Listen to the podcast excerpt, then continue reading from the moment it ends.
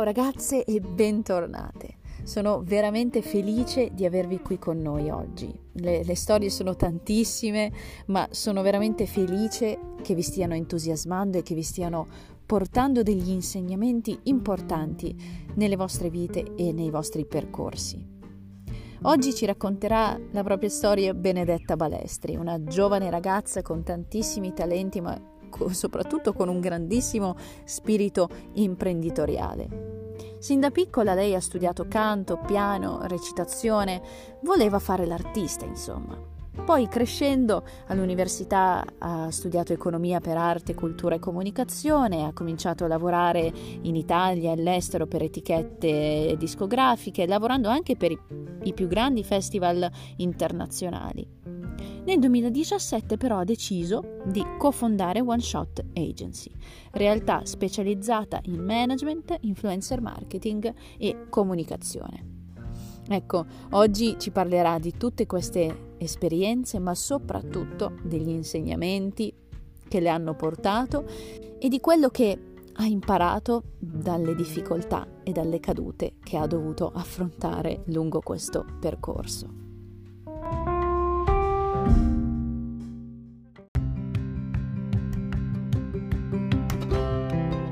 Ciao Benedetta! Ciao Paolina! Ciao! Come stai? Bene, grazie. Sono in ufficio eh, nel bel mezzo di una giornata per fortuna lavorativa e insomma, mi sono isolata eh, per, per parlare con te. Grazie per avermi invitata. Grazie mille, grazie mille a te per essere qui con noi, per raccontare la tua fantastica esperienza, perché sei giovanissima, ma hai alle spalle veramente tantissimo da raccontare e condividere con noi. Quindi partiamo dagli inizi. Tu sin da piccola hai studiato canto, pianoforte, recitazione, volevi fare l'artista.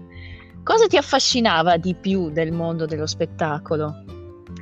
Eh, guarda, sì, allora ho iniziato veramente molto presto. Avevo un pianoforte a casa e a quanto pare fin da piccolissima ho manifestato un interesse per quello strumento. Eh, devo dire che la mia famiglia in questo mi ha insomma eh, spinta molto, quindi mi ha dato la possibilità anche di iniziare a frequentare dei corsi di pianoforte, più avanti di danza classica, insomma.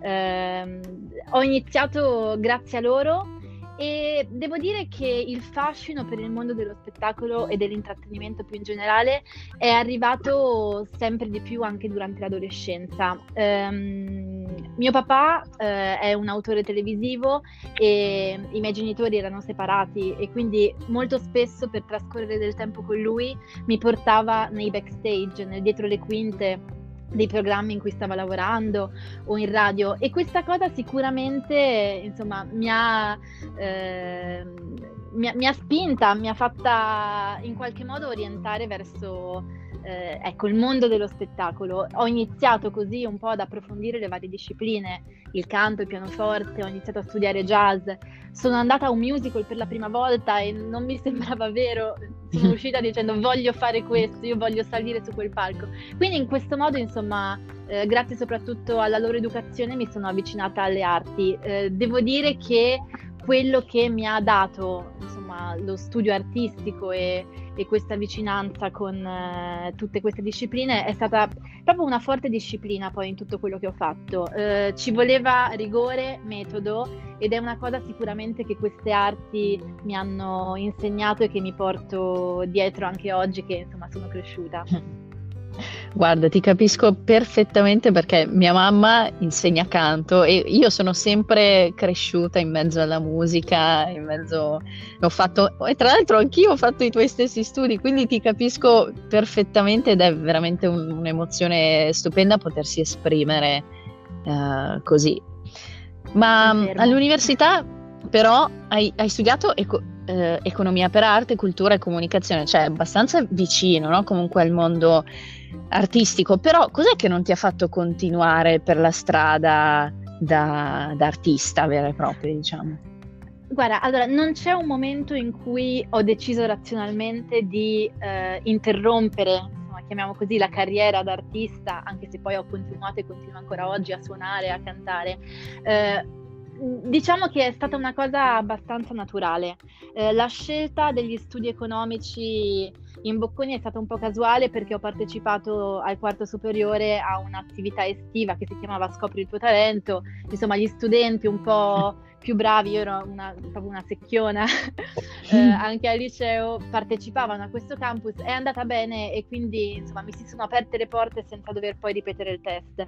Quindi un po' nell'indecisione eh, del finite le superiori ho visto insomma questo corso, comunque era un, erano studi economici ma applicati in un ambito che in qualche modo mi apparteneva, quello artistico del, dell'industria in generale televisiva, cinematografica, musicale e ho detto perché no. Eh, in qualche modo gli studi mi hanno portato via molto tempo e parallelamente eh, insomma la carriera artistica richiede tanti sacrifici, sforzi e dedizione ehm, la vita mi ha portata a prendere un'altra direzione, quindi dico sempre non ho scelto di non fare l'artista, è che mi sono capitate poi nel percorso alcune opportunità di studi all'estero, e poi magari ti racconto, che mi hanno fatto cambiare strada, direzione parallela, per fortuna, quindi ancora oggi insomma vivo il settore di cui sono innamorata, quello artistico, da dietro le quinte o comunque insomma non, eh, non in prima persona. Sicuramente mi manca, ma mh, mm, no regrets. Eh, questo, questo, è fondamentale, sì, che poi eh, lo, lo, diciamo spesso, l'abbiamo detto anche spesso in altri episodi, eh, a volte ci prefissiamo magari qualcosa e puntiamo, puntiamo su quello pensando che sia quello no? il nostro futuro effettivamente, però la vita ci offre tante opportunità diverse, tanti sbocchi diversi ed effettivamente bisogna essere anche aperti no? a, ad aprirsi, cioè ad, aperti ad aprirsi, aperti a, ad accettare no? queste opportunità e coglierle perché poi ci possono portare effettivamente a una, a una nuova felicità, ecco. E, ehm, a proposito di estero, eh, tu hai viaggiato tanto, eh, sei stata a Parigi, hai lavorato a Los Angeles, poi sei tornata in Italia e hai lavorato eh, per i più grandi festival internazionali di musica dance. Quali tra tutte queste esperienze ti è rimasta profondamente nel cuore, quella che veramente ti ha segnato? Ah, che bella domanda, difficile. Eh, insomma, è difficile ripercorrere e scegliere un, ehm, insomma, l'esperienza che più mi è, mi è, rimasta e mi ha insegnato. Credo che eh, l'esperienza americana a Los Angeles sia stata quella a 360 gradi eh, più formativa. Eh, sia professionalmente che personalmente. Mi ricollego un po' al discorso che facevi prima ed è un, un elemento a cui insomma tengo tanto. Eh, quando sono arrivata a Los Angeles io non sapevo chi fossi, non sapevo quale potesse essere la mia strada. Non lo sapevo, stavo finendo i miei studi, avevo comunque ancora tanta voglia di, di suonare nelle, nell'esperienza parigina, insomma mi, nei pochi spazi liberi suonavo in un piano bar, eh, giravo per portare anche la mia musica.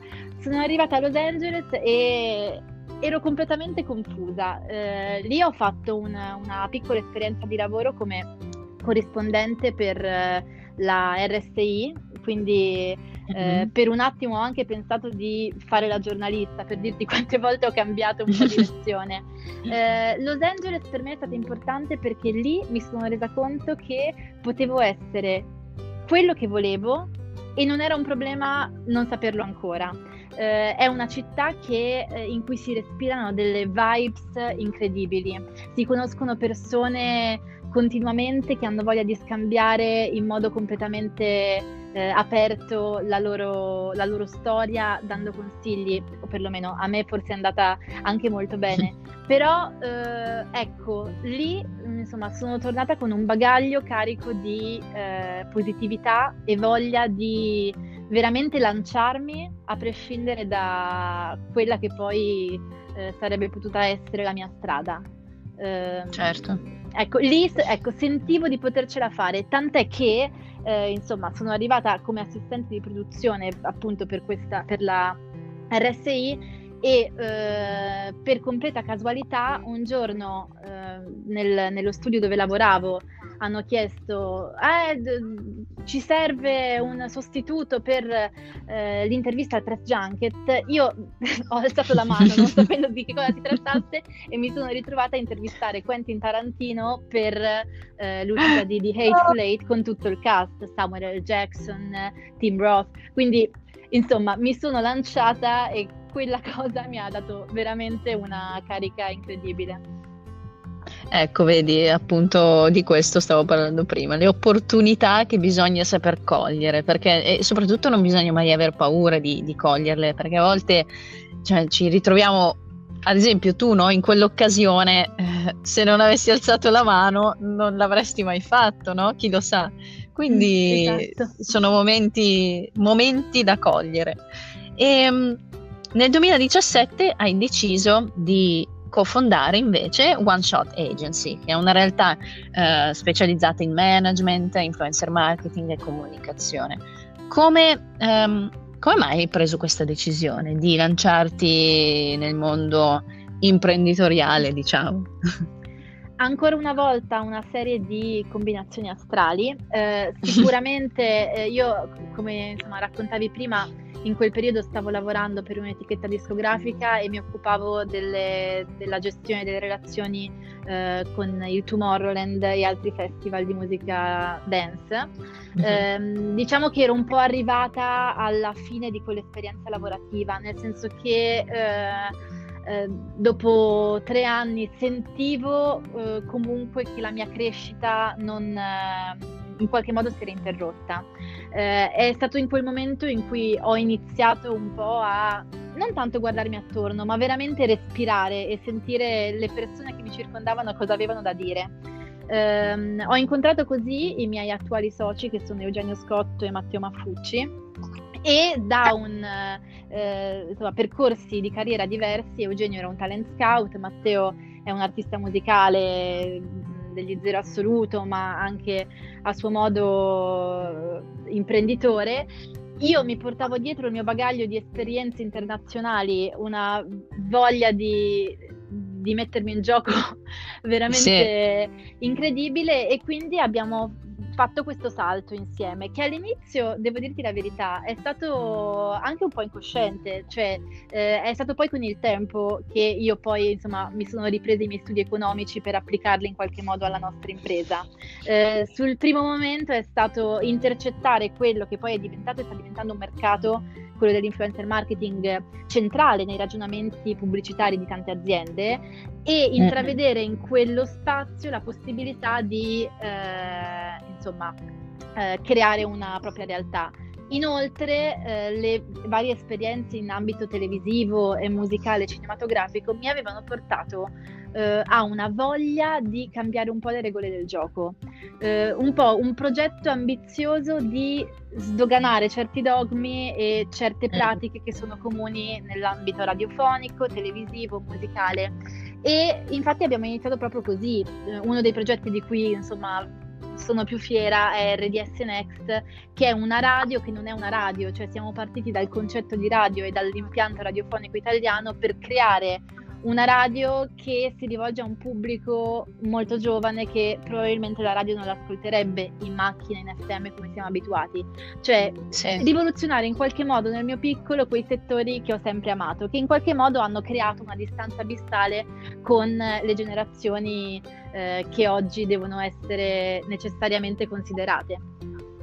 Certo, e a proposito appunto di, di nuove generazioni, Uh, voi lavorate tantissimo con uh, la generazione, la famosa generazione Z. Uh, qual, è, qual, è, il loro punto di forza secondo te rispetto alle generazioni precedenti? Cioè, che cosa potremmo imparare da loro? Guarda, mh, mm, hai detto bene, soprattutto negli anni scorsi, ora molti dei ragazzi stanno crescendo, però mh, ho accompagnato negli ultimi quattro anni tante ragazze nel pieno della loro adolescenza, quindi dai 14 ai 17, 18 anni a volte mi chiedo, ma io alla loro età ero così sveglia? eh, non mi ricordo, non credo. Veramente trovo che i giovani con cui mi interfaccio a volte abbiano una, una forza e delle idee così forti e, e, mi chiedo se anche io e le mie amiche eravamo così. um, la cosa che invidio o, o che comunque in, in, qualche modo potrebbe essere eh, di ispirazione per tutti è la capacità che hanno di, eh, e la voglia che hanno di farsi portavoce di tanti argomenti, di tante mm. cause, da quella ambientale, della sostenibilità, l'inclusione. Eh, se ne fanno portavoce in modo spontaneo e per loro non è un argomento. Nel senso, ehm, spesso io mi ritrovo ancora a parlare eh, in tanti contesti eh, di argomenti di inclusività, appunto eh, gender gap, eccetera, parlandone con loro è percepito come un non argomento fra di loro, qualcosa di ormai disdoganato, di cui non c'è bisogno certo. di parlare, ma la voglia, anche oggi aprendo TikTok, che è un social che poi viene criticato, eh, spesso anche per motivazioni corrette, ma vedere poi eh, in qualche modo un'informazione giusta su temi importanti che viene in modo spontaneo e naturale da questa generazione è una cosa che mi riempie di gioia e sicuramente deve essere presa come esempio. Vero, infatti lo dico sempre, io confido nelle nuove generazioni soprattutto sotto questo punto di vista, cioè mh, mm, sdoganare certi argomenti che ormai non, non, dovrebbero neanche essere toccati da quanto eh, sono diciamo naturali e fanno parte no, della, della, vita quotidiana. E quindi sì, sono completamente d'accordo con te. E, ehm, cosa consiglieresti invece alle giovani donne che vogliono buttarsi, fare qualcosa di, di proprio, lanciarsi nell'imprenditoria, però spesso sono frenate dalla paura di non farcela di, o di, di sbagliare, insomma.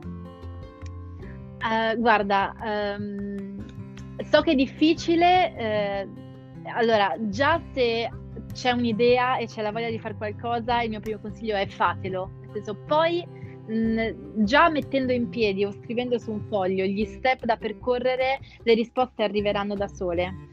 Um, mm. Se devo dare in generale un consiglio, mi ricollego a quello che hai detto prima, eh, ma perché l'ho vissuto personalmente ed è stato è stata la cosa che più mi ha bloccata per un certo periodo della mia crescita professionale, è di ehm, non lasciarsi frenare ehm, dall'idea che, fat- che, ci si è fatta di sé, nel senso anche mm. in tema imprenditoriale molto spesso mi capita di parlare con ragazze mie coetanee che per qualche modo decidono di abbandonare loro, il loro progetto perché in fondo si sono convinte che la loro strada è un'altra. Ecco, no, noi possiamo cambiare eh, continuamente. Eh, quando ero a Los Angeles una persona, un mio caro amico, mi ha detto una frase, The world is your oyster, you have multiple lives and careers ahead. Ed è così, cioè le vite sono veramente tantissime, quelle che soprattutto giovani ragazze, ma eh, anche non più tanto giovani possono avere. Quindi veramente buttarsi, le risposte poi arrivano. È, può essere difficile, ma soprattutto anche oggi in Italia ci sono eh, anche tanti programmi cercando che danno un supporto alle giovani donne che vogliono insomma lanciarsi con una propria idea imprenditoriale. Sì, vero. E, ehm, che cosa consiglieresti invece alla Benedetta di dieci anni fa? eh, di non essere così ossessionata alla ricerca del proprio talento eh, di viverla un po' più leggera. Io sono eh, di segno vergine ascendente vergine, quindi sono sempre stata molto determinata ma esageratamente perfezionista. Invece le cose possono essere fatte anche, insomma, senza che tutto fili alla perfezione. Ecco, questa cosa in tante occasioni, le più disparate, mi ha bloccata. Il voler, il pretendere troppo da me stessa e il voler fare tutto in modo impeccabile. No, sì. eh, posso anche sbagliare una, due, tre, quattro volte. Mi posso non essere presa a cinque audizioni di fila quando volevo fare l'artista o creare cinque imprese eh, e poi ricostruirle da capo perché magari qualcosa non è andato, perché l'idea non era quella giusta. Eh, ecco, essere un po' più tollerante nei miei confronti. Eh, questa è una cosa che tra l'altro è uscita molto anche parlando con le ragazze che seguono il podcast, molte, eh, molte a, a, ad esempio non sono tolleranti con, con loro stesse e, e, hanno paura anche per questo no? di, di, lanciarsi e provare perché magari pensano no, l'idea non è ancora perfetta, no, io ancora non sono uh, perfetta, devo ancora... c'è sempre da migliorarsi, non, certo. non, secondo me non c'è mai una fine. Ti, ti, dirò di più. Eh per me One Shot Agency, che è stato il mio primo vero salto, è stata cioè, mi sono stupita molto di me stessa e devo anche ringraziare poi i miei soci che in qualche modo mi hanno spinta a lanciarmi. Loro, a differenza mia, insomma, eh, sono meno eh, perfezionisti, ma insomma, mm, in senso positivo. Io quando ho aperto One Shot non avevo niente sotto controllo e oggi sicuramente mi trovo a fronteggiare e a dover magari risolvere o sistemare alcune cose che eh, dettate dalla, dall'inesperienza in ambito imprenditoriale, ma non ci sarebbe se non mi fossi lanciata, nonostante non avessi tutto sotto controllo, oggi non eh, starei facendo un lavoro che amo eh, e che mi insomma, appassiona ogni giorno. Quindi eh, meno perfezionismo. Verissimo, grazie mille Benedetto per queste parole sante, ne abbiamo bisogno, dobbiamo ricordarcelo e mi raccomando, migliorarsi sempre, ma buttarsi sempre pure. Quindi, grazie. Grazie mille a te, è stato un enorme piacere e spero eh, che prima o poi ci conosceremo anche dal vivo, sperando che questa situazione si risolva. Lo spero anche io, grazie mille Paolina. Un abbraccio, a presto. Ciao.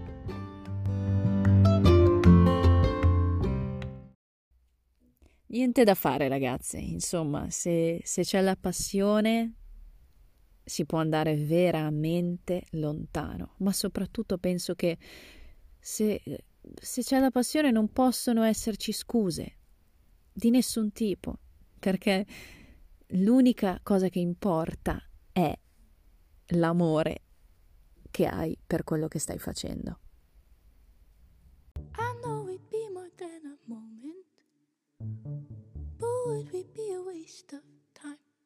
I know I like it when you hold me, but do I wanna call you mine? I swear I'm not trying to lead you on. I promise I'm not lying. I don't know what I want, I swear I've been weighing these pros and cons, but I'm still nowhere closer to saying what we're not. Do I like you or do I like the attention? Do I like that you see